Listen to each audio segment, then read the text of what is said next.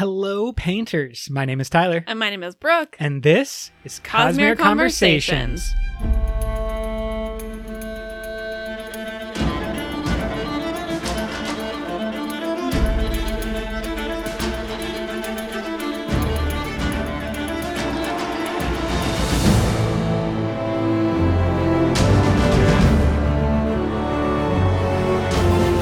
Painters, painters, painters, friends far and wide, welcome back to the Cosmere in full because we have Yumi and the Nightmare Painter Secret Project number three, a return to the Cosmere after our detour to the World Tree. At long last, we've come back to the universe that we know and love. We are so happy to have all of you here joining us for the public version of our book club. Yeah, just as a reminder, these book clubs are going up on our Patreon, uh, sort of in real time as we are reading through these books when they first come out for backers, as we are. So if you want to hear our thoughts closer to release, uh, you can join us there.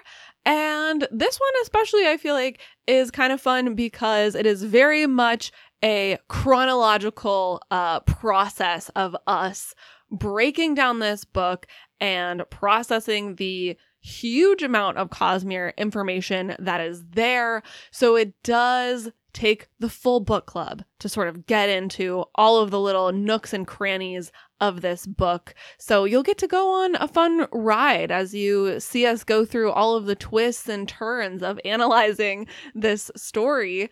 And if you have thoughts or discoveries that you want to share with us about Yumi and the Nightmare Painter, let us know. Definitely send us those messages, and we will start to incorporate some of those thoughts and theories uh, in these little beginning sections before we sort of go back in time to when we were first reading Yumi and the Nightmare Painter. And with Secret Project number four being released in October 2023, Year of Sanderson, that's what we will be doing with the patrons. So if you want to join at the $5 level, you can and help us break down Secret Project number four. But right now, let's get into perhaps the most Cosmere dense book that we've had in quite some time with Yumi and the Nightmare Painter. We're going to break it down. We're going to have a lot of episodes. This book club is going to be incredible. Let's start with just some background on this story. This is another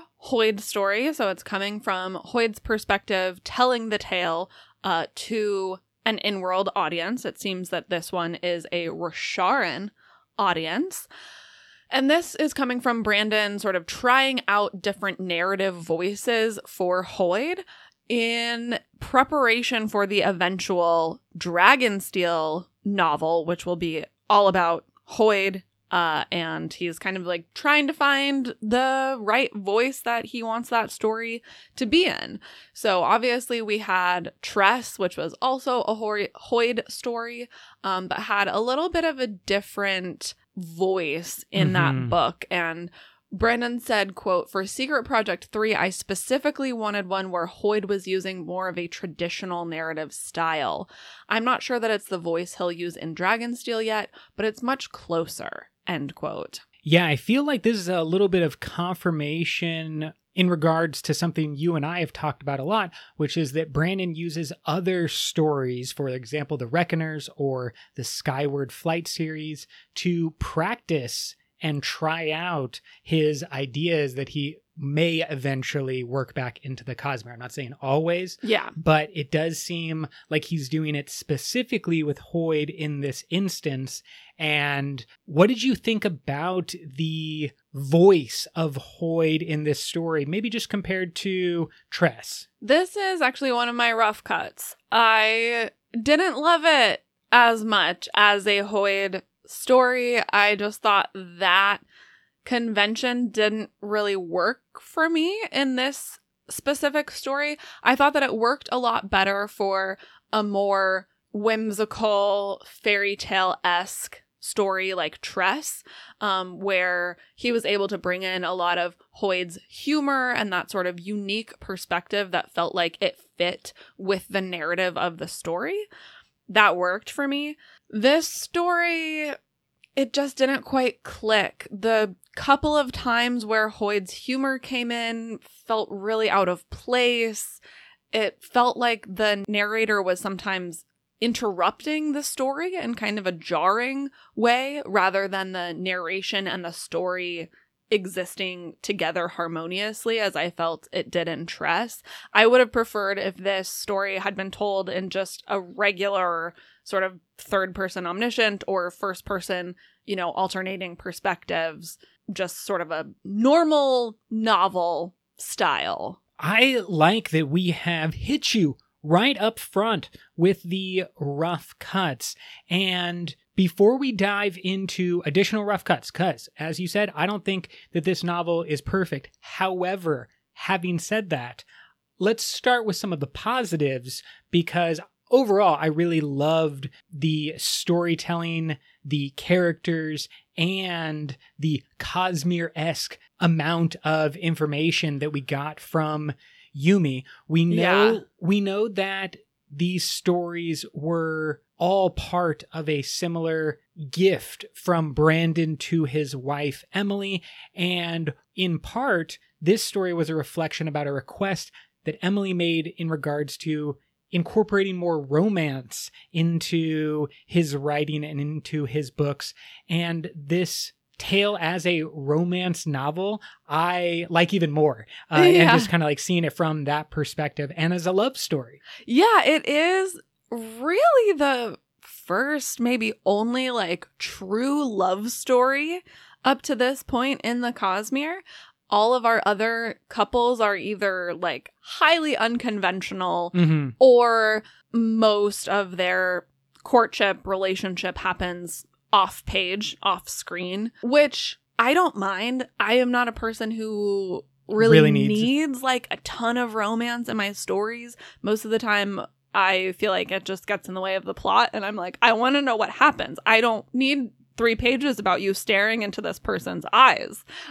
yeah i feel like it's a different type of obsession that sometimes uh, a male author stereotypically will go into about violence is Oh, that a Sure. romance can just kind of like absorb a bunch of words on the page Yeah. but it's not necessarily like moving me forward it's not incorporated well same too could be said about violence like i don't need a bunch of gratuitous violence Right. I think those are two areas where authors can really rely on concise, poignant, to the point descriptions hmm and allowing the reader's imagination to fill in. Like, I think that both sort of a violent scenario and a romantic scenario, we have pretty solid abilities to imagine. yeah And like, you only need a couple of words to sort of trigger the right feeling in the reader. Um, so this is not usually an issue for me in Brandon's books, but it was cute to see him approach a romance like this. And he actually ended up saying that this was his favorite of the secret projects. And I really want to explore that idea and concept because it is a romance novel. It is about, you know, two people courting one another and falling in love and spoiler, spoiler, hashtag all spoilers all the time, being in love at the end of the story. We have also several different inspirations that Brandon was working from and that he incorporated. So I'm kind of wondering like what was his favorite aspect and the setting of the the Japanese and Korean Mhm. influences. I think that Brandon was able to just kind of like take a bunch from his own life and things that he was interested in and work them all into the story in a way that none of them feel reductive of another source and instead feel like something created new even though the references or the inspirations are pretty clear. Yeah. I wonder if part of his enjoyment of this specific story is because it is a book about art. Mm, Uh, yeah. and we've seen in a lot of his works, specifically Stormlight Archive, that he really enjoys writing about art, its purpose in our lives, its purpose in society, uh, the role of artists. Uh, you know, as a huge part of his own identity. I think it's something that he really enjoys exploring and talking about. And so I wonder if that sort of plays into part of why he likes this story so much. Yeah, he certainly is a professor uh, of writing and works to incorporate those larger themes. He's not only interested in just, you know, writing action scenes or, or just writing books in general. He's also someone who's deeply thinking about the importance of communication and when that communication is done purposefully with intent by an artist, you know, what emotions they're trying to evoke. And that's something that this story definitely takes time to explore in a lot of interesting and subtle ways. Some of his other inspirations for the story include the manga. I'm probably going to mangle this title. Something like Hikaru no Go. I am not a manga reader, but that was an inspiration for this book. I think Brandon said that he was actually inspired by uh, his friend and colleague Peter's love and passion for manga stories. Yes. Yeah, Peter definitely kind of brought that to Brandon's attention. I believe that, in fact, Brandon said that he had never read a manga story before Peter introduced him to one. I don't know if it was Hikaru, but that world of manga is so filled with incredible stories and that have served to an inspiration for Japanese artists, but also, of course, many American artists in several or all of Yeah. the possible mediums. And then also inspired by Final Fantasy X, another thing that I have no relationship to. I feel like Final Fantasy at least will have a wider audience than a specific manga.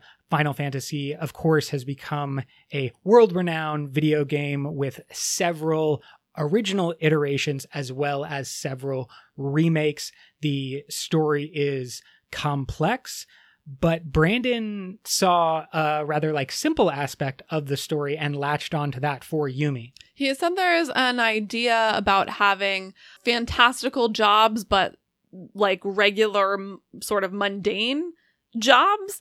Uh, so things that normal people would do in their daily lives, but with sort of this magical, fantastical twist because of the world that they live in, which I thought was a really interesting concept. And I think that he really brought that to this story. Yeah, certainly Painter's job is quite mundane. Like at best you could call him a security guard. Yeah, But then basically. In some ways they're also and it's like a minimum wage job. Right. He's almost like a like a, a trash sweeper. This like, is another uh, place that we see the influence of the pandemic on these secret project stories because there are a few points of social commentary about essential workers and about how people in painters position are both absolutely essential for their way of life but also able to be forgotten basically and like they're not the police they're not the doctors, right? They're more like the grocery store workers where it's like, we definitely need you,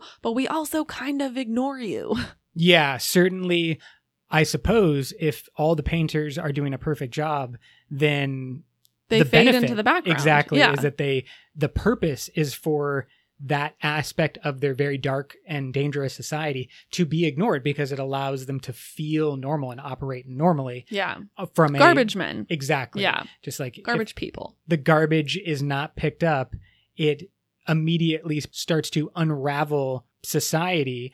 And so, too, when the painters are not at their best, even if some aspects of the story will undercut the privilege of uh, the elite painters. We'll talk more about like the detailed plot points a little bit later, but I just think that there's again so many little things that Brandon has picked up on and like taken chunks of inspiration from Final Fantasy, as we mentioned, being a huge one.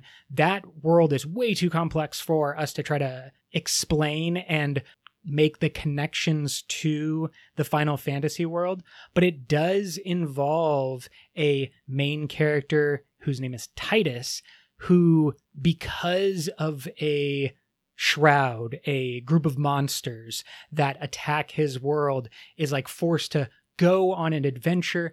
In that adventure, he meets another character called Yuna. She is a summoner who is able to like draw out these uh, you know, evil forces and use them to their benefit.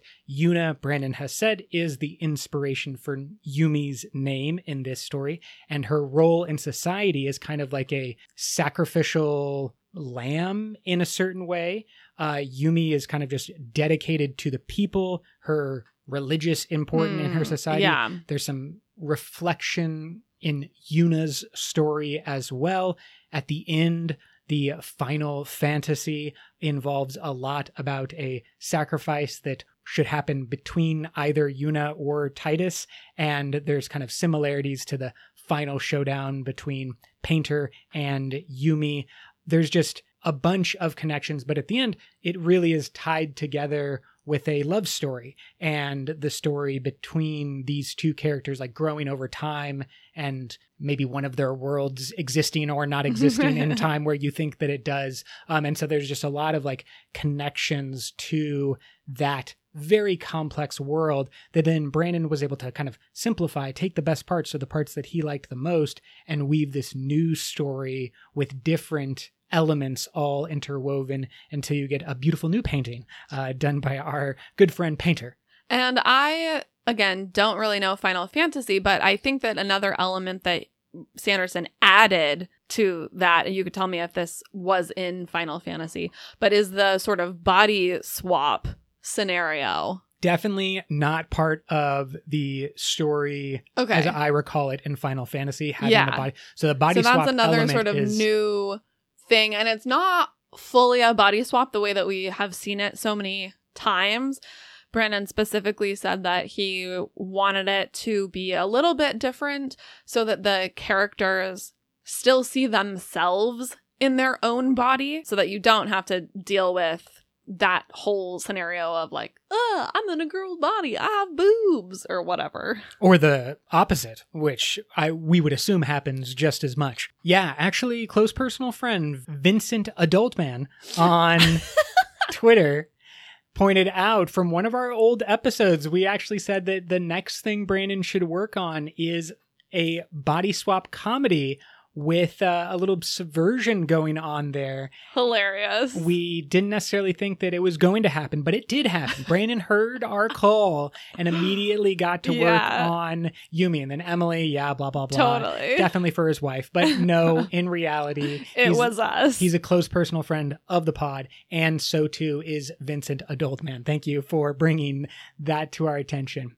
Do you want to hop over to our first impressions, the things we liked, and our favorite aspects, and then we can get back into those rough cuts for the Yeah. story? Let's do it. Overall, I really enjoyed this book. It felt like a really true Cosmere story. I think it just fits in perfectly with that canon. The world and the planetary system were fascinating, and I'm really excited to learn more about how this world and system fit into the Cosmere. Yeah, I too have a lot of words of praise for it. I loved the setting. I thought Mhm. that the modern world or the more modern world of Yeah. painters society was it was really cool to see a city that basically looks like we would expect a city to look, which we haven't seen in the Cosmere before. Exactly. So much of the medieval fantasy is now starting to give way only in things like Scadrial, where you have more of like the turn of the 20th century in the United States with like some bigger cities, but then a lot of like sprawl and open wilderness, Wild West vibes, of course, over there. But here we have a true, you know, kind of like bustling city with little noodle shops, uh, some run by off worlders who may or may not be human. but the And television Exactly. and quote unquote electricity. The Hions themselves were visually so striking, and I loved the idea, at least that I incorporate a lot with like the 1970s, 1980s, like heavy use of neon and like neon Yeah. signs everywhere. But then, of course, over in Japan, over in Korea, those technologies existed, but they were used in a lot of different ways and became even more heavily a part of those culture maybe more integrated to a point like i feel like there's still there's less use of neon aspects in the united states today but i still feel like it's better incorporated into japanese korean society and Hmm. even into like chinese society there's just like more of those like big bright billboards or now maybe even like led screens or like Yeah. drone shows and like those kind of use of lights and movement of the lights was always a cool aspect about neon is that like if you stared closely you could kind of like see the movement of i guess what the gas is like moving through the pipes. And that's what these hion lines kind of felt like a, a living thing. Cool. what else did you love? We also have talked previously about how we haven't really seen a really hot world or like a desert world in the Cosmere yet. And this was kind of a version of that. Seeing a place that really has that heat element. We've seen the Shattered Plains, which seem like they should be a desert, but it's never really described as being hot Right. in that desert way. It just sort of has a desert ish landscape. yeah it's kind of like Um, a idaho or or northern utah in the Sure. it's cold yeah. but it is dry yeah.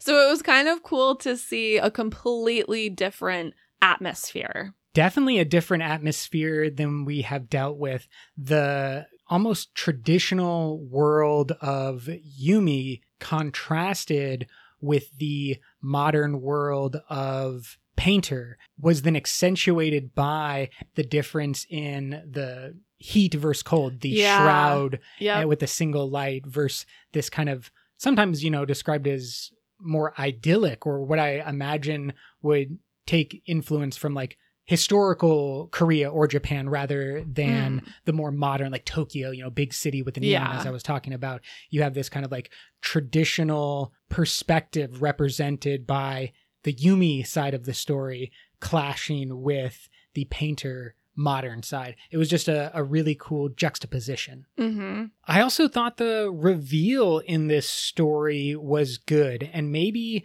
better than the reveal that Huck is Charlie in Tress.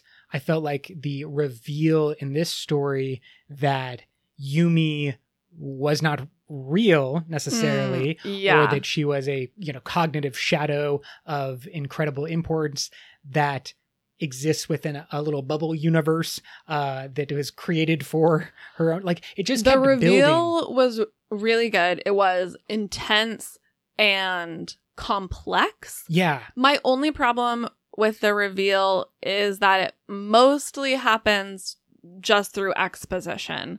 By Mm, Hoid yeah. just coming in to say, Let me tell you exactly what happened. Here's the entire history and how we got to where we are. And I wish that it had been baked into the story more as a discovery rather than just told to me. I agree with that. That's actually one of my rough cuts.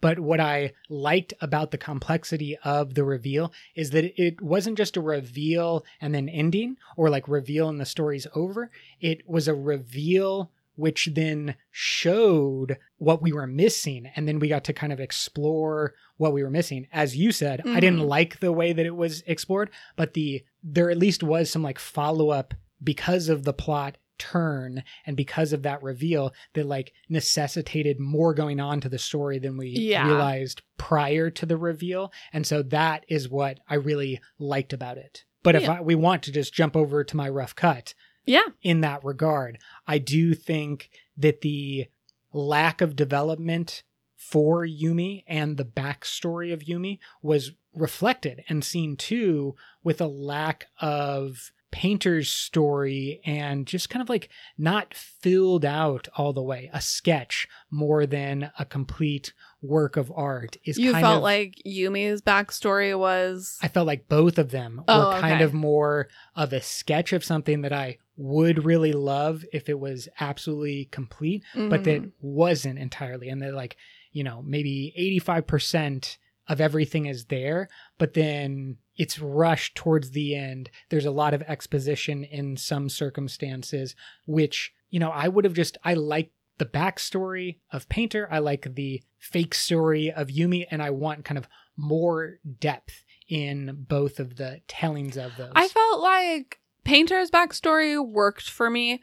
It was simpler, which I think is better for this kind of standalone novel. You know, you just don't have the space to have something super complex. Sure. Um, it, it just felt, you know, sort of classic. You have the reveal of the the friends breaking the story and a little bit of that sort of betrayal or uh you know it, it's revealed not at the will of painter which is interesting it adds a little bit of complexity to his relationship with yumi and it's just it's simple enough that it fits that it can be discovered within the plot of the story sure. and like the plot can continue moving forward, Forward. Mhm. yeah.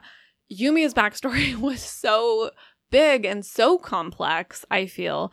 It was too big for the book, basically, which is why like Hoid had to just step in and say, We're just gonna have an insert chapter. Right, because you needed like- that to move forward, or Right. otherwise you would get stuck so much in Yumi's I mean, or storyline. the book would have just been very long. Right. And I kind of want that. I know this is very spoiled of me, but basically, what I would want in this story world specifically, it seems like there was more depth that could exist. So I would want a complete standalone novel, but I would want it to be like double the length Yeah. and to have the time to develop, still hit all the same plot points. Like I didn't have any problem with the, the story beats. Yeah, I mean, I think, and you know, if this was not a secret project that Exactly. Brandon just wrote on the fly during a pandemic and like Would have been didn't different. go through, you know, normal editorial processes or probably like his most robust outlining process.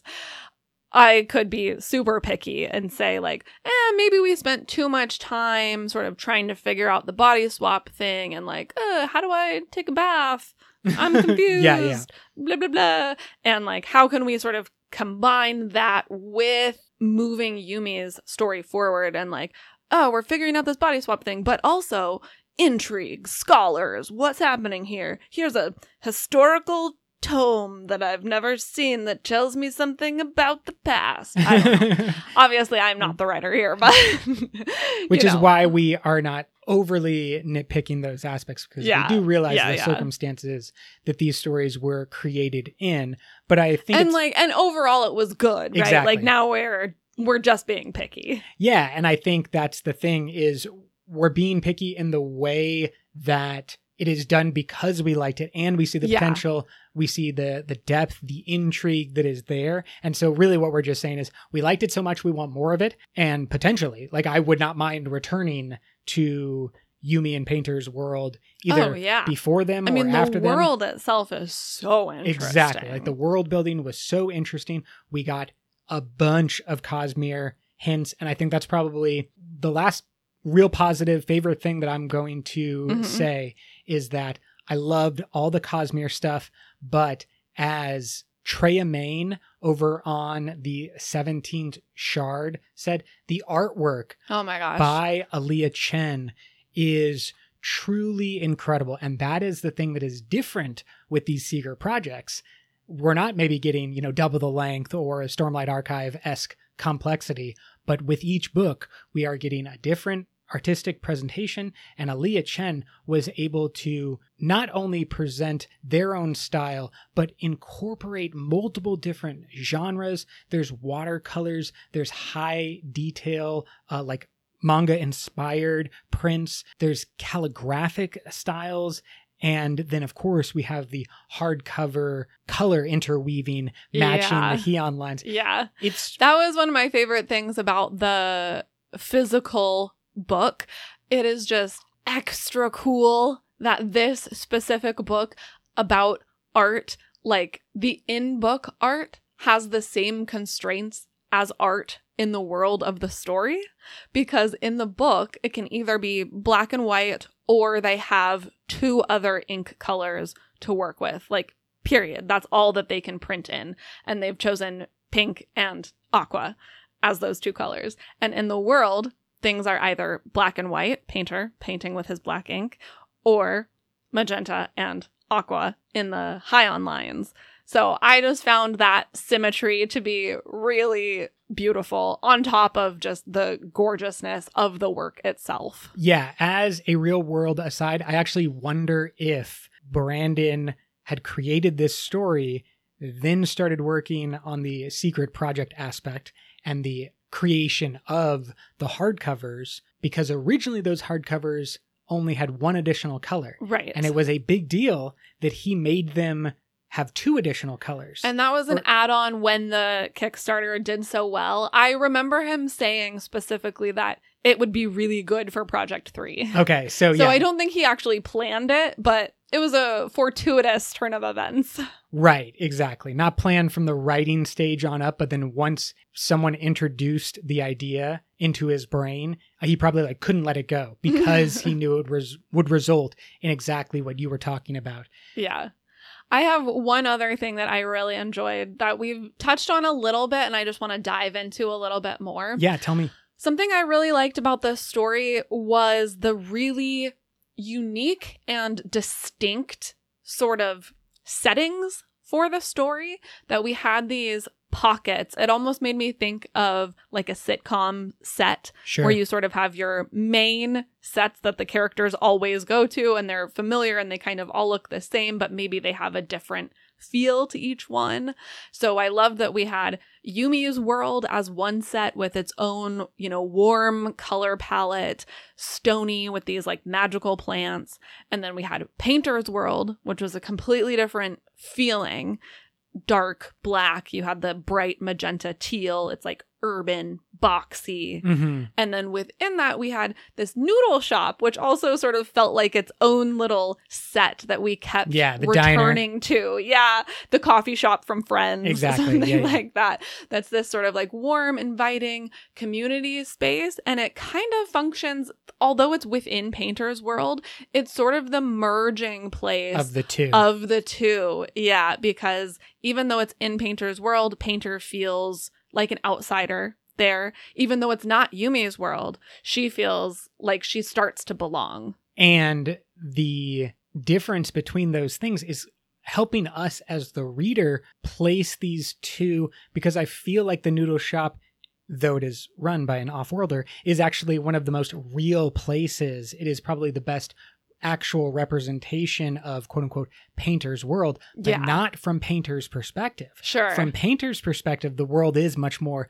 black and white he's the lone samurai Yeah. out hunting the evil monsters but in reality it's a noodle shop and Yeah. it's it's friends coming together it's families and in some ways, it's like an international noodle shop. It's a little bit of an IHOP where people are coming from all over, mingling. And through that mingling you get the merging of cultures and the better understanding it like brings painter back from his extreme but it Mhm. also brings yumi into literally the real world Yeah. and yeah. helps her understand and make those connections that are necessary for her to have her plot advancement and Yeah. her character arc Yeah. Should we talk about the characters a little bit more? Yeah, I would love to, but I want to give you an opportunity for any more rough cuts. We started with your roughest cut, but is there anything else that you felt the story did not do well? The narration was my biggest rough cut. Over expository, humor didn't work for me. I also found it confusing how Hoid was like even able to tell the story because and it is explained but it's explained in sort of a scattered way.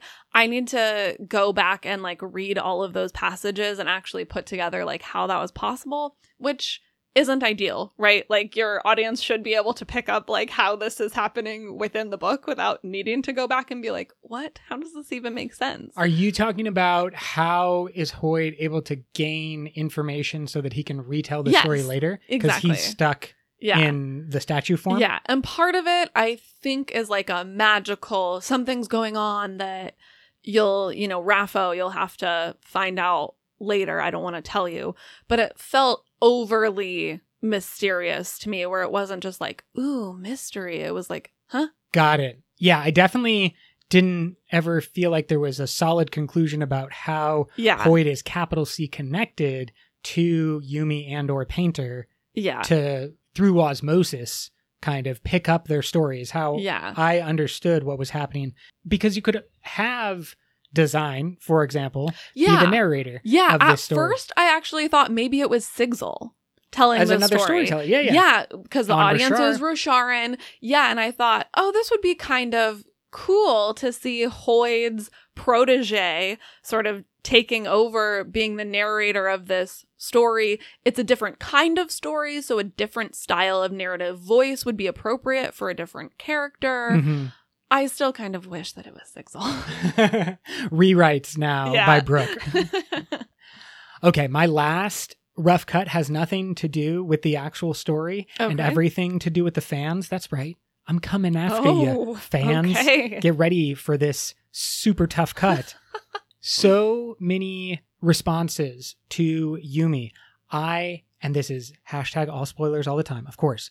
I have seen people saying that the villain, the big machine, hmm at the end is a AI, and this is Brandon's take on all of the recent Ah. commentary on artificial intelligence, things like ChatGPT and all the blah blah blah. No, people, no, definitely no. For many a reasons. Number one, the machine is a machine. It is not an intelligence at all. It is a Okay, we talked about this Off mic. before and I agreed with you. However, over the last couple of Research weeks, days? yeah, I've been going back into the story and preparing basically all our notes for this entire series. And there are actually a couple of places that refute this point where we might start to think maybe there is an aspect of AI to the machine. okay. You're gonna hit yeah, me with those. which we will This is what happens when you give out rough cuts. People throw them right back in your face. However, This is why I have to like read the book twice and take all the notes before we start the series so that I know I'm like saying the right things. yeah, we ex- you leave me to say the wrong things, and that's perfect because I will take those Sorry shots. for leaving you out in the cold. No, no, it was no. not My- my, intention. My to... argument, and I still believe it. So you will have to counter or prove me. Okay, okay. Or- I still think that the machine is a paperclip maximizer, which is the thought experiment. If you build a machine and you give it the direction of make paperclips, and then it uses all the world's resources to Mm. make paperclips, Mhm, and so mhm. it destroys the world Mhm. because it's producing one more paperclip. And all you told it to do was make paperclips. But that's not an artificial intelligence. It's just a machine that has gone out of control. Mm. It is Okay. different than an artificial intelligence. It's just a machine. And it is the fear of machines that goes back in time Yeah. way before any Yeah. type of AI conversation. It's Oh, the yeah. same thing that was talked about with the Luddites in the 19th century in regards to the creation of mechanical looms and they going out of control and being dangerous for people who are around. And it is the same type of thing that, uh, like John Henry, American folk hero, who fought It's very the- John Henry in the end, yes, where you exactly. have yeah Yumi stacking alongside the machine stacking. Right. And that story, just because some people don't know who John Henry is at all, uh, he was the steel driving man. This would have been like in the, the Midwest. They're building all the train tracks, and John Henry is driving the steel iron so that you can drop explosives into these big gigantic holes and blow up mountains and stuff.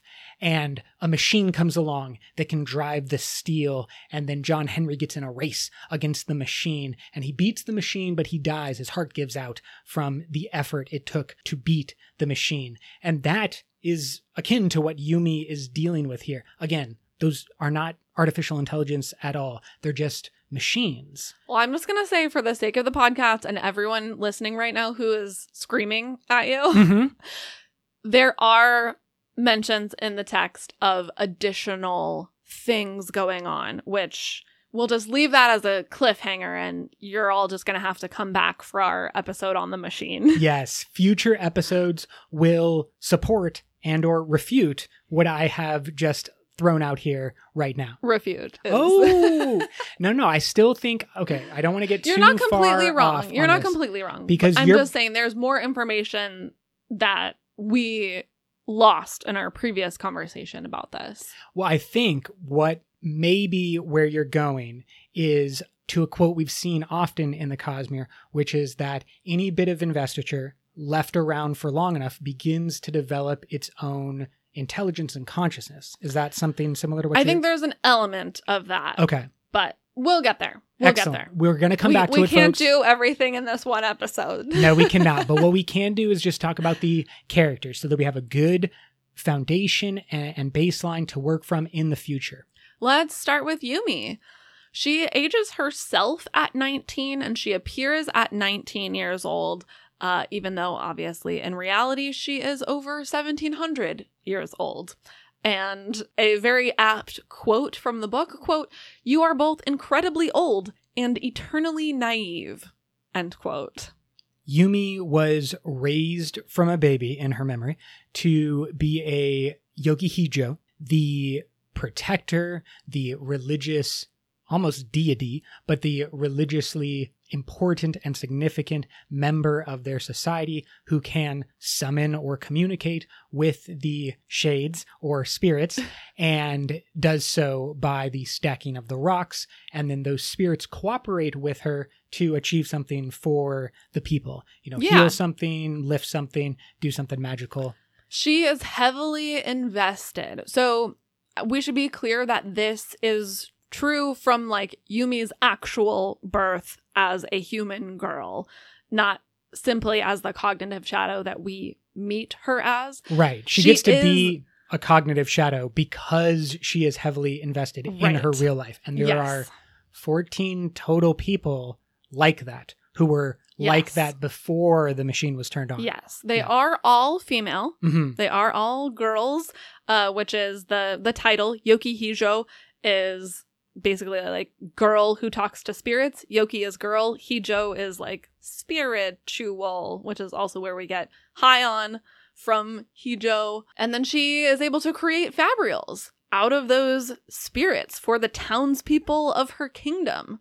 In terms of her personality, she is very dutiful. She always obeys orders. She has a lot of respect for authority, and she takes her role really seriously. And at the same time, she feels very stifled by this kind of difficult life being alone, being, you know, constantly a servant for the people, not really able to do anything for herself. And we see the effect of her raising into this world from a tiny baby in that her own uh internalized like shame and guilt coming into play to discipline herself from ever stepping out of line or asking questions or making changes to her life. Yeah, I think there's some similarities to the character of Mulan from Chinese mythology. Mm, mhm. who is, of course, dealing with those external pressures against the person that she wants to be or how she feels she can be beneficial in society, and then society is telling her not to be that way. Yumi is experiencing similar, but I think even a more extreme version where, like, she has so internalized these external pressures, and maybe because of her religious significance as well, it's like reverted back to a Yeah, I mean that's always and the best mechanism. way to control someone, right? Like make them do it themselves. teach them to do it themselves.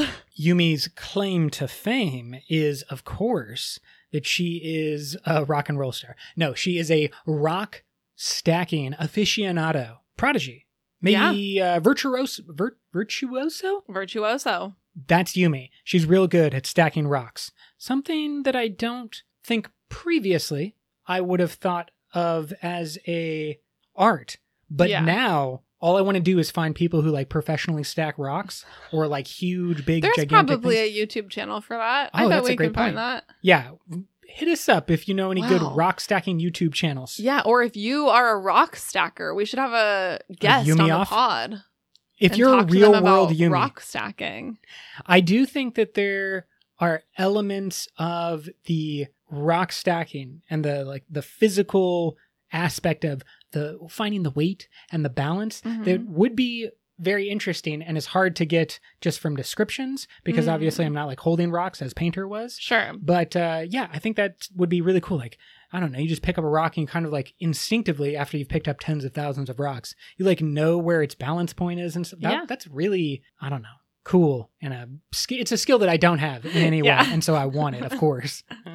And then within Yumi's world, the other kind of main character is Liyun, uh, the warden of Yumi, who is quite severe and strict with Yumi. She's got hair cut in a very blunt, asymmetrical bob to really let you know that she means business. Yeah, She's not someone to be trifled with.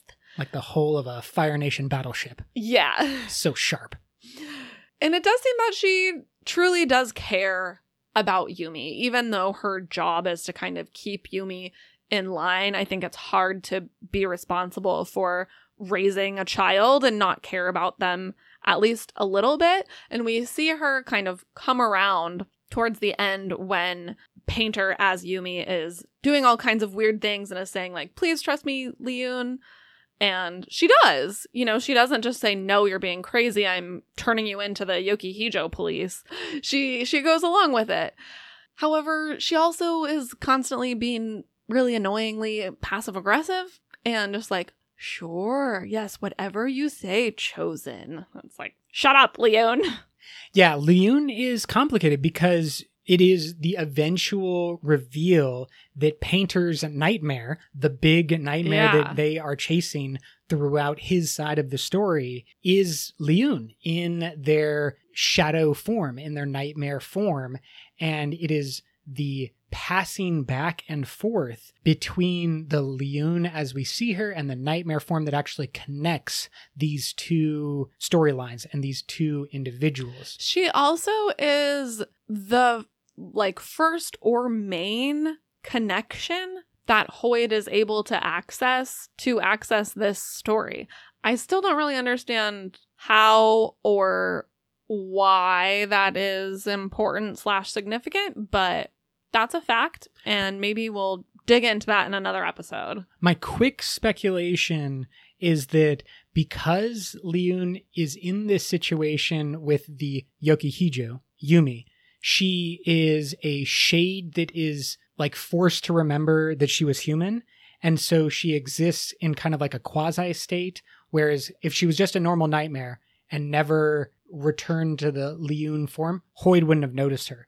But basically, when as she has been passed back for 1700 years this has been Mhm. going on one day relived but liyun every single one of those days is remembering who she is it's like created a cognitive realm beacon for liyun You think that that would be the same with all the other wardens for I the do. other 13 Yokihijo, though? that certainly would have to be the case for my theory that i just put out to Yeah. be correct so Yeah. yes now i have to believe that hoid could have connected to any of them and he Anyone, and it just just Liyun happened to be. was closest Yeah, yep geographically or in the cognitive realm Let's move on to our next main character, Painter born Nikaro. Yes, I think that the naming of himself Painter is part of his total storyline. So we'll kind of begin when he was Nikaro or Nikaro. How would you say it? I feel like the more Japanese pronunciation would be Nikaro. I could be 100% wrong. I don't speak Japanese. You let us know, people out there. We definitely Yeah. have some Japanese yeah, I'm sure we have some people familiar with Japanese. Please tell us what good pronunciations would be for basically all the words that we've said in this podcast. I'm going to go with Nikaro just so that we're on the same page here. But Nikaro is said to look Veden, black hair and skin paler even than a Veden. We know that Vedens are often portrayed as having violet eyes and they have uh, definitely paler skin than most people on Roshar. Yeah, and then Nikaro is even paler than a Veden would be. Um, and then they also have that epicanthic fold that is typical to most people on Roshar. So we can assume that Nikaro would also have an epicanthic fold. He is labeled as 19 in Rosharan years. Yeah, Rosharan years are longer than Earth years. I believe they're somewhere over 500 days. Yeah, so he's going to be a little bit older. Yeah, we don't know how long an actual year on his planet Komashi is. Or how many So- birthdays he celebrated. Right. We don't know that. Right, exactly. Yeah. So somewhere between probably 18 and 21 maybe. Yeah, that sounds pretty good.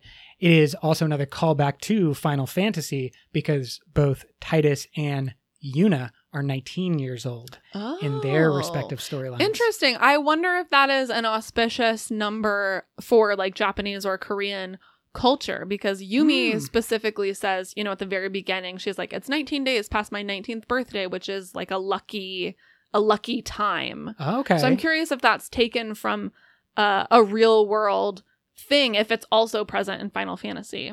That is super interesting, and I think We need okay, Japanese, Korean listeners, you gotta you gotta hit us up. and or Final Fantasy nerds. We would take all of you at once. Or manga enthusiasts. Maybe you know a lot. There's a lot of specialties that we need. Actually, Yeah. we're just to start an entire crew of people. it's to be a 60 person dance crew. It's that would be great. actually be great if we had like a little round table with a bunch of experts, in their specific fields. aficionados. Yeah. Okay, maybe we have a new Patreon idea. You can join us over on patreon.com for maybe these cool type of group activity ideas. A lot of fun, a lot of Discord, all that jazz.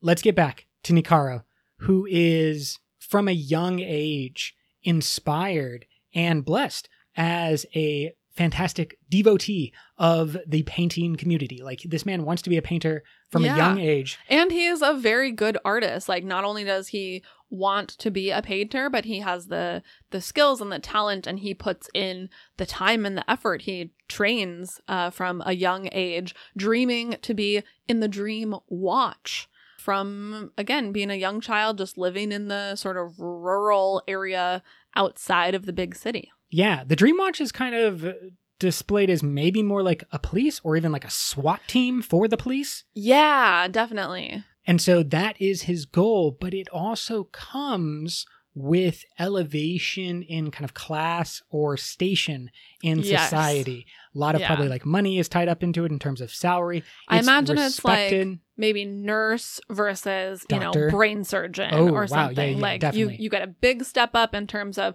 prestige and paycheck and all the things Yeah, I was thinking like security guard would be painters, and then police officers or even like uh, elite police officers are the Dream Watch. yeah i mean like- i think maybe it's more like security guard marine Yeah. Okay. Yeah. You know? definitely. There is just a an elite level that's associated with the Dream Watch. They get to elevate their friends to become companions of their position. So not only does it benefit yeah they get to like pick their crew Exactly. You don't only benefit a single individual, you can benefit all of the people around you. And that is exactly what Nikuro wants to do with the friends that he makes in what would be his like middle school or high school years. He creates this group of friends. They are all artists and motivated and are following Yeah because they all recognize pursuit. that he has the most talent basically he's the best artist in their class and i love i love the way that this storyline goes and the very clear illustration of how these types of systemic organizational things work in actuality where you have you know one person gets chosen to be elevated, but then because they're elevated, they get to choose who else is elevated, Mhm. right? They get to bring all of their friends. And then once you're elevated, then you kind of have some say and some sway over who else gets in. And so now you have this sort of gatekeeping situation versus being a pure meritocracy. And then it's all about who you know and who your dad is. Yes, that kind of lineage that's passed down, that legacy status, you know, something Yeah. akin to an Ivy League that we are told is for like, you know, the best of the best. Right. The impression being that if you are good enough, if you are talented enough, if you are smart enough, whatever it is, that's why you get ele- elevated. That's why you get into these institutions. but so often we realize that the parents are actually paying directly for their Yeah. SATs or just access to those opportunities to be in front of the people that can make decisions. Yeah. but it doesn't actually have anything to do with how good of a painter Painter is. That's what is revealed. He was never going to be in the Dream Watch because he is not connected in the same way that the people who actually are in the Dream Watch are connected. Yeah. Bummer for him. Big real bummer sad, for him. But it also creates this negative spiral that he gets himself into because that failure and that lack of understanding about why he failed Mm, because yeah. he believes it's because he's a bad painter Yeah. and he was told for his entire life oh you're a really good painter you're a really good painter and he, they build this story this combined story around his elevation his Mhm. skills and then to be told actually no you suck you can't come into the dream watch So that when he fails, it's like not just his ego or whatever. Like it's not just about him, it's about letting down all of the people who believed in him right as and well. maybe the really negative take that it seems painter put upon himself and why he became painter is that there was maybe a fear that the only reason he had made friends was because of his skill and if he's told that he doesn't actually have that skill then he doesn't deserve friends and Maybe. he like self destructs in a Yeah. way where he just goes and sits in the library refusing to reveal the truth and therefore it just becomes this lie that continues and that lie is what eventually destroys the friendships and what causes them to break off by the time we meet painter he is completely insulated and isolated from those friends that he used to have.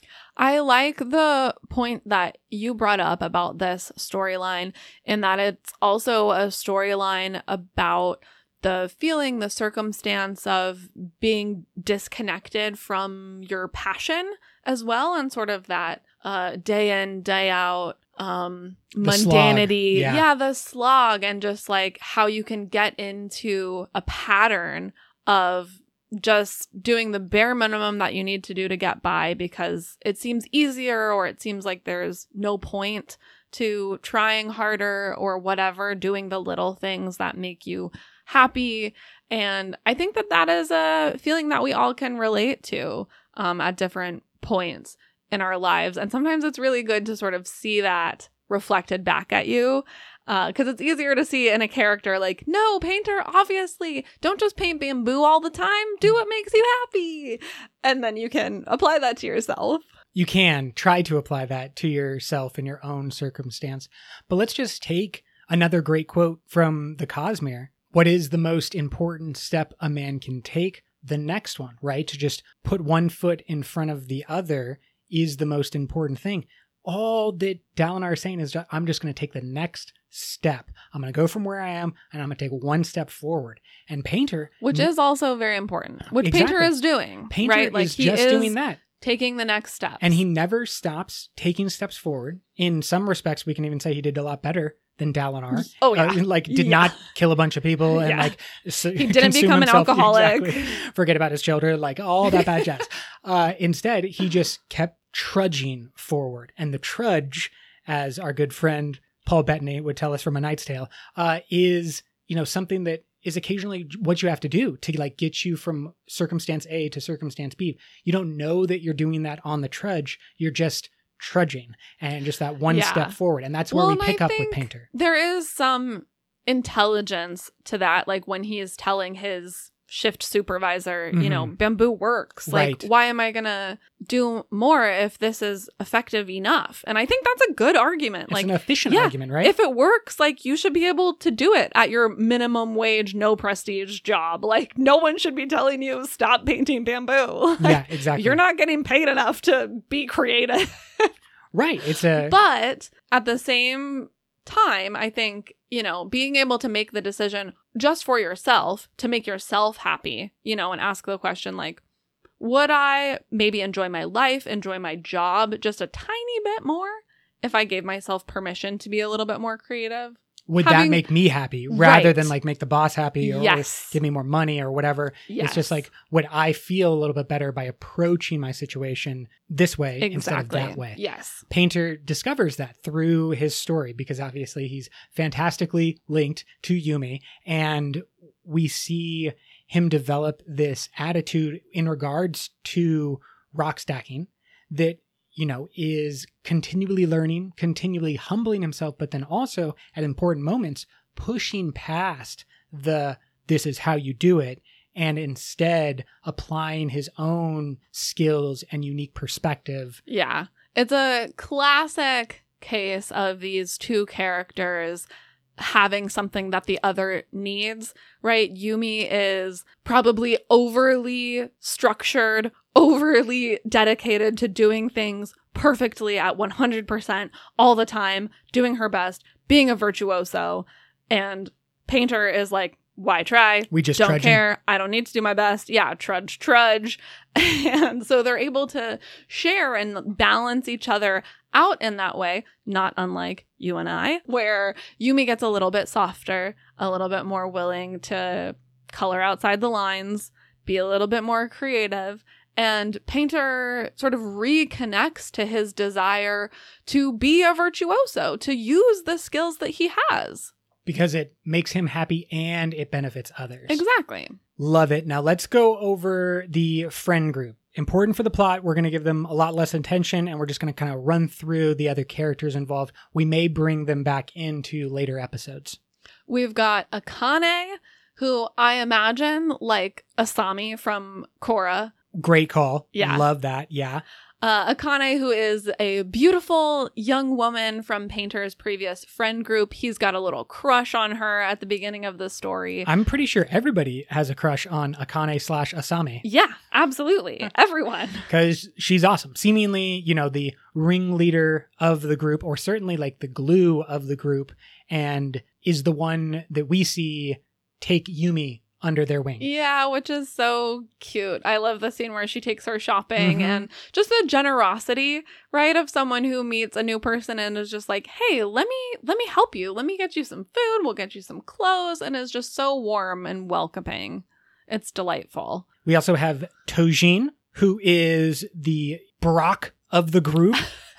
or maybe uh, if we're staying with our, our Avatar universe, uh, then he is Bolin of the group. You know, Yeah. Nuktuk, hero of the South. He's Nuktuk, the hero of the South! Bolin, but with less confidence with the ladies. Yeah, he's Yeah. more in the phase when Bolin was before we meet him, when all he's doing is just training for the game that they play, the sport that they play. Sorry. Yeah, yeah. So Tojin is super muscular. His hobby, his passion is weightlifting and bodybuilding. Painter kind of writes him off as a dumb, womanizing meathead. But when Yumi meets him, she has sort of the presence of mind and the attention to detail to notice that he's actually kind of shy and is not really going up to women like trying to show off. And he actually seems pretty sweet. Yeah, the funny scene that he has instead of like going to the bar, hitting on women, or being like, yo, what up, bro style, his moment of joy is found when his other musclehead friends from the gym are around and he like and runs like over. sharing tips. Exactly. They're and, like, look at my traps, bro. Aren't they sexy? yeah. Or like, I'm really trying to like hit this milestone. And he's like, oh, try this exercise with this much weight and like see if you get where you want to go. Exactly. So that aspect is definitely very apparent in the weightlifting and bodybuilding community. But the meathead fear or the like frat bro energy certainly exists too. And it's more obnoxious. Yeah. And so that's the one that we're I kind of like- label him with. Yeah, I like this. Uh, I like this take, and we're gonna talk more about the shard of this world in our Mm, next episode. Definitely. the shard being virtuosity. And I like that it seems that Brandon's take on virtuosity is really focusing on the joy that it brings to the individual personally.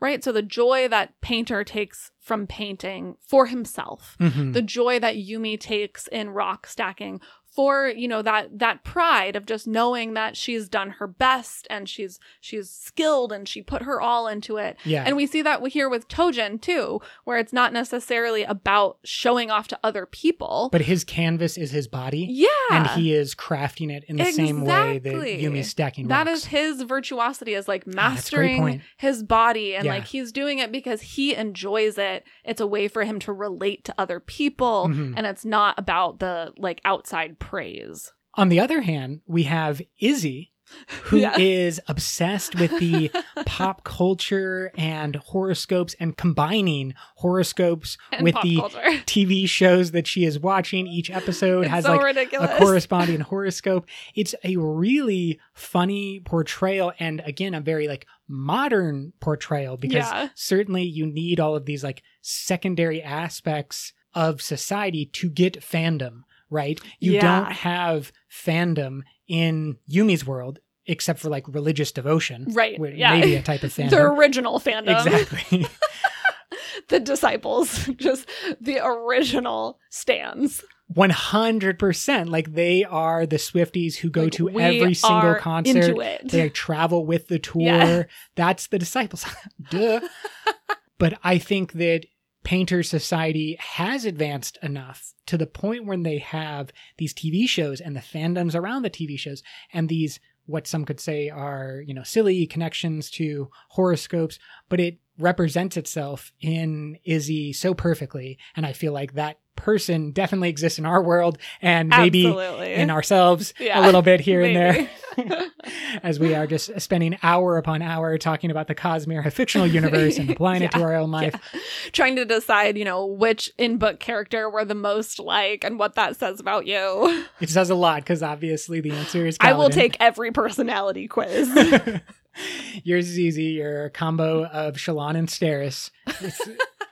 And of course, the last member of the group is Masaka, but we are going to throw her into our episode, including Design and Hoid, all of our world hoppers, because and the off-worlder, yeah. we'll we'll talk about Masaka later. lots of fun stuff Yeah. to pull out about Masaka, Design, and Hoid. So stay tuned for that. To round out this episode, let's go with some favorite quotes, back and forth, rapid fire. Tell me one of your favorite quotes from Yumi and the Nightmare Painter. Quote, he wouldn't have stopped in, save for his tragic mortality. Even solemn, edgy warriors against darkness needed noodles now and then. End quote. And I love that because it basically describes me. Save for my tragic mortality, I also would often choose not to eat.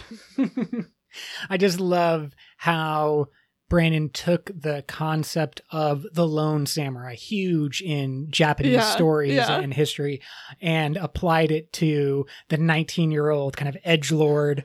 Just Just like, it's fine. I'm alone, but I'm a lone wolf. exactly. yeah, it's cool. It's not sad and depressing. I howl at the moon in terror, not because I'm really, really sad. all right, quote for me. Here we go. Quote, Yet all art is meaningless without those to admire it. You don't get to decide what constitutes art, but we together do. End quote. This being the end result of that lone wolf story Yeah. is that he's not alone and meaning comes from the meaning that we give things and collectively when we give meaning to something the value of that increases exponentially and you know finding the meaning and connection between friends and lovers and also the existence or not existence of your world these are all important things to find meaning in Okay, my next one quote It's hard to be gentlemanly when the world isn't being particularly gentle with you. But if you can't be a gentleman, you can at least not be a creep. End quote. definitely a motto that i didn't realize i'd adopted but i have yeah, I feel like it's great. I do feel like the world is tough. We're not known for being particularly gentle on the male identifying people of our world. But you don't have to be a creep. Like, let's not use that as an excuse, people. Right. I Yeah. think that's the whole concept of like the strong and silent type. You just be like, you're there getting beat up, you know, just being a rock, but you don't complain and you certainly don't turn that difficulty that you might be dealing with into creepiness because that happens unfortunately with Too males often. a lot. Yeah. But uh, let's go on to one of my quotes. And I feel like this is just an important for the Cosmere quote. I try to pick out the non Yes, Cosmere I know you do. important ones because we will get to the Cosmere. we definitely will, but I wanted to throw this one out there Okay. because I feel like it encompasses the Cosmere lesson that we can take away from Yumi and maybe apply to other situations. Quote, let this be a lesson. When you awaken a device like this, be very, very careful what commands you give it to follow. End quote. Simple lesson. I don't think it has been realized across the Cosmere yet. You would think after Nightblood, everyone would get it, but we just keep making the same mistakes over and over again. And we're definitely going to talk about all of this a lot more because I think there are many a mistakes coming in the Cosmere between Probably. Nightblood and this machine on Yumi's planet. I think that there were probably multiple creations, but we don't even know how far in the future it is. Oh goodness, there's a lot of stuff going See, on. See, we can't start Nope. going down this rabbit hole. Hit me with another of your non-Cosmere specific quotes, just from the story itself. This one is from Design on her experience of being a human woman. Quote, It's really quite nice, except for the sexism, but it's hard to blame that on being a woman instead of on, you know, morons. End quote. Design's got a bunch of quips that I just want to mark their evolution. Design quippiness. is delightful. She is so wonderful. I'm so glad that she has come back to the page. You got another one for me? I definitely do. Let's go with this one. Quote, he smiled at her. I don't care how well a machine piles rocks. The fact that you do it is what matters to me. End quote. So cute. It is a love story after all. okay, I will read my love story quote next. Quote, It wasn't a very good kiss. Considering the limited experience of the ones responsible, that won't surprise you. Yet for two people whose only previous brushes with romance involved some particularly aspirational daydreams, it worked well enough. Plus, here's the thing. A kiss doesn't need to be good to be valuable. It doesn't serve any real purpose. It's valued solely because of the person you share it with. End quote. I just really loved that Brandon took this concept of writing a romance story and definitely made it his own. And as a mature person who's been in a serious relationship for a very long time, uh, he didn't make this first kiss between two 19 year olds who have never had a significant other before, like, you know, the best end all be all butterflies and rainbows A and magic like, foot popping kiss. Yes, the magic foot popping kiss. He's like, look, it was good because they liked each other, but let's be honest, your first kiss is never your best. I absolutely agree. And want to now segue that beautifully over into a conversation about heroes. Ooh, okay. Because heroes often do get to kiss, you know, at the end of that's their true. heroics. That's true. Quote, the true hero is the one in your mind, the representation of an ideal that makes you a better person. The individual who inspired it, well, they're like the book on the table or the art on the wall, a vessel, a syringe full of transformational aspiration. End quote. I love that quote. I almost picked that one out as well. A syringe full of transformational aspiration is a great line and is of course also what Brandon does to us all the time. Just hits us with those Yeah. syringes. But it's about our relationship to the material or to the person, not the person or the thing itself. Right. Not actually to Brandon, though we do love Yeah. him. He Yeah, is yeah. a close personal friend. He is not a hero. He is just a normal human being that our relationship with his work makes us better people. exactly. We take from it and we kind of put our own meaning on the things that he has created, and therefore it has become separate from him and integrated with us in a new way. And that is the power of art, and that is also yeah. the exactly that like given. that art quote that Mm-hmm. we make the meaning. Exactly. Yeah. Um, okay, I have two more. One's serious, one is silly. Which one do you want first? I want to end with the silliest one. So give me Okay. the more serious one. Does this Perfect. require this a second is, reader? This is also kind of uh, about heroism. So it'll tie right in. It does not require a second reader. Excellent. Then give it to me. Quote, You don't have to be like her, Yumi thought. You really don't. Such a novel idea and so much harder to do than she would have ever assumed. Still, Yumi forced out the words, the ones akin to those she always wished she could have heard. It's all right, she whispered. I know you're trying. That's what matters. Pay attention. At times, this is what heroism looks like. End quote. The idea that you can be a hero simply by breaking the chain of I mean abuse is a strong word, but just breaking the chain of sort of negative uh negative talk, negative relationship that you have experienced Yeah.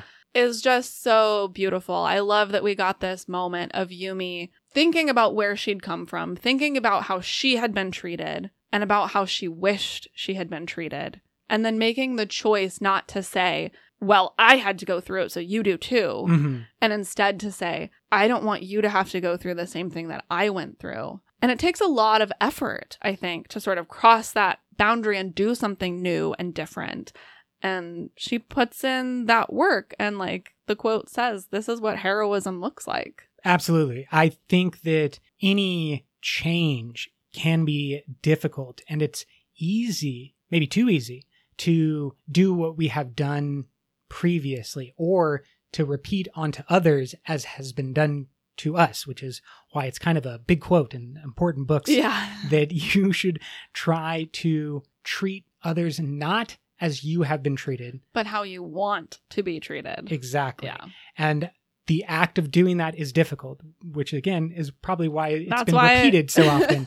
Is you are going against resistance. You, it's like fighting against gravity. You're walking Yeah. uphill when you're taking that action. and it is also an act of creation.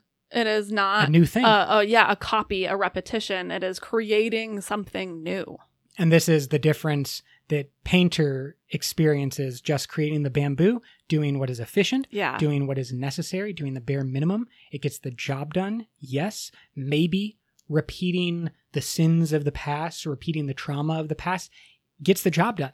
Like you know, Sure. if you Yeah. beat a little child, Yeah. they're not going to go into the If you hit your kids, you they probably will stop doing that thing. right. But it's not an act of creation. It's not moving things forward in the same way that could be possible. And that's what we get to explore in this story with Yumi and Painter. Yeah. Okay, finally, just a silly one, a moment that really made me laugh. This is when uh Painter as Yumi and Yumi as a spirit are sort of sneaking around trying to like get to the machine and Painter takes his dress off so that he can go into stealth mode. And then Yumi takes her dress off too, even though she's invisible. And he says, Why did you strip? He asked. You're invisible. Solidarity! She shouted. it's just so cute. No additional comment. It's incredible. I laughed out loud when too. this moment It's happened. adorable. Exactly. It's just so perfect. Like, just I feel don't know why, but I'm doing it. we will be naked together.